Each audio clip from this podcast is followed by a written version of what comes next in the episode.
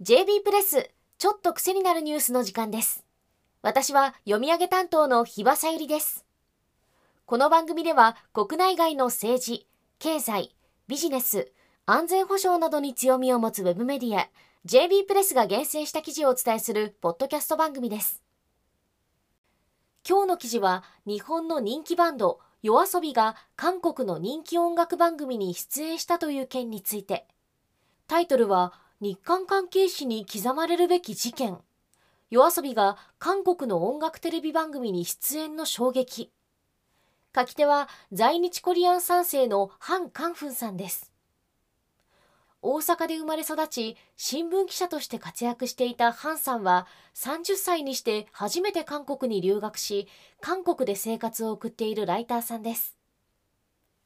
2023年9月21日日本の大人気バンド yoasobi が韓国の M ネットで放送される番組 M カウントダウンに出演しました。韓国で M カと呼ばれている番組です。なぜそれが大事件かというと韓国の音楽番組において日本のアーティストが日本語で曲を披露するのはほとんど前例がないから。ハンさんは日韓関係史に刻まれるべき事件だと記事の中で書いています。逆のパターン。つまり韓国のアーティストが日本の音楽番組に出るのはもはや違和感がない視聴者も多いと思います。ボアやビッグバンは日本語の曲を作って披露していましたし BTS も日本語曲を作っています。最近では韓国語で曲を披露するグループも出ているほど。例えば韓国のガールズグループ NewJeans は今年日本の夏フェスに出演しましたが全て韓国語の曲でした。それほどまでに日本では韓国語の曲がポピュラーになり定着しているということです。もっともお隣の韓国では事情が全く異なります。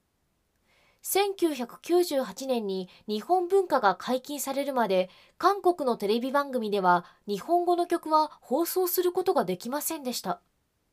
海賊版は出回っており日本の歌謡曲は広く聞かれていたという実態はあるにしても放送となるとそのハードルは高く日本のアーティストが出るということはありませんでした。その中での夜遊びの出演。日本製品の不買運動いわゆる反日不買が起きるなど数年前の日韓関係は最悪ともいえる状況にありましたがだいぶ状況が変わっているということです。くしくも2023年は未来志向のパートナーシップを謳った日韓共同宣言の発表から25年の年。日韓共同宣言は1998年10月8日小渕恵三首相と訪日した金大中大統領が署名したもので副題は21世紀に向けた新たな日韓パートナーシップでした。政治経済文化など43項目の行動計画が作られ日韓関係の最高到達点とも呼ばれています。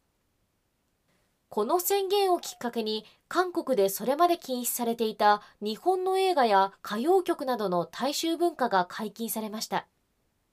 韓国の映画館で初めて公開された日本映画は北野武監督の「花火」北の映画は今でも韓国で人気が高いそうです。もちろん先ほど述べたようにこの25年間の日韓関係を見ると両国は歴史認識問題をめぐって対立してきました。双方ともに民主主義国家であるがゆえに時のリーダーが変わるたびに両国の政治外交関係は揺れてきました。でも文化や市民交流の面では日韓関係は着実に進展しているんですね。これまでは日本側が K-POP を消費する側面が目立ってきたが韓国が日本のポピュラー音楽を消費する側面も目立ってきた。その象徴が YOASOBI の曲、アイドルの流行。韓国人は yoasobi に熱狂し、日本人は NewJeans に心を奪われる。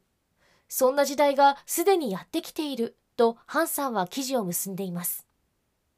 日韓関係は歴史認識問題などのために常に揺れ動いていますが、過去を乗り越えて新しい関係を築いてほしいと思います。JB プレスでは独自の視点で切った話題のニュースがたくさんありますので、ぜひサイトにも遊びに来てくださいね。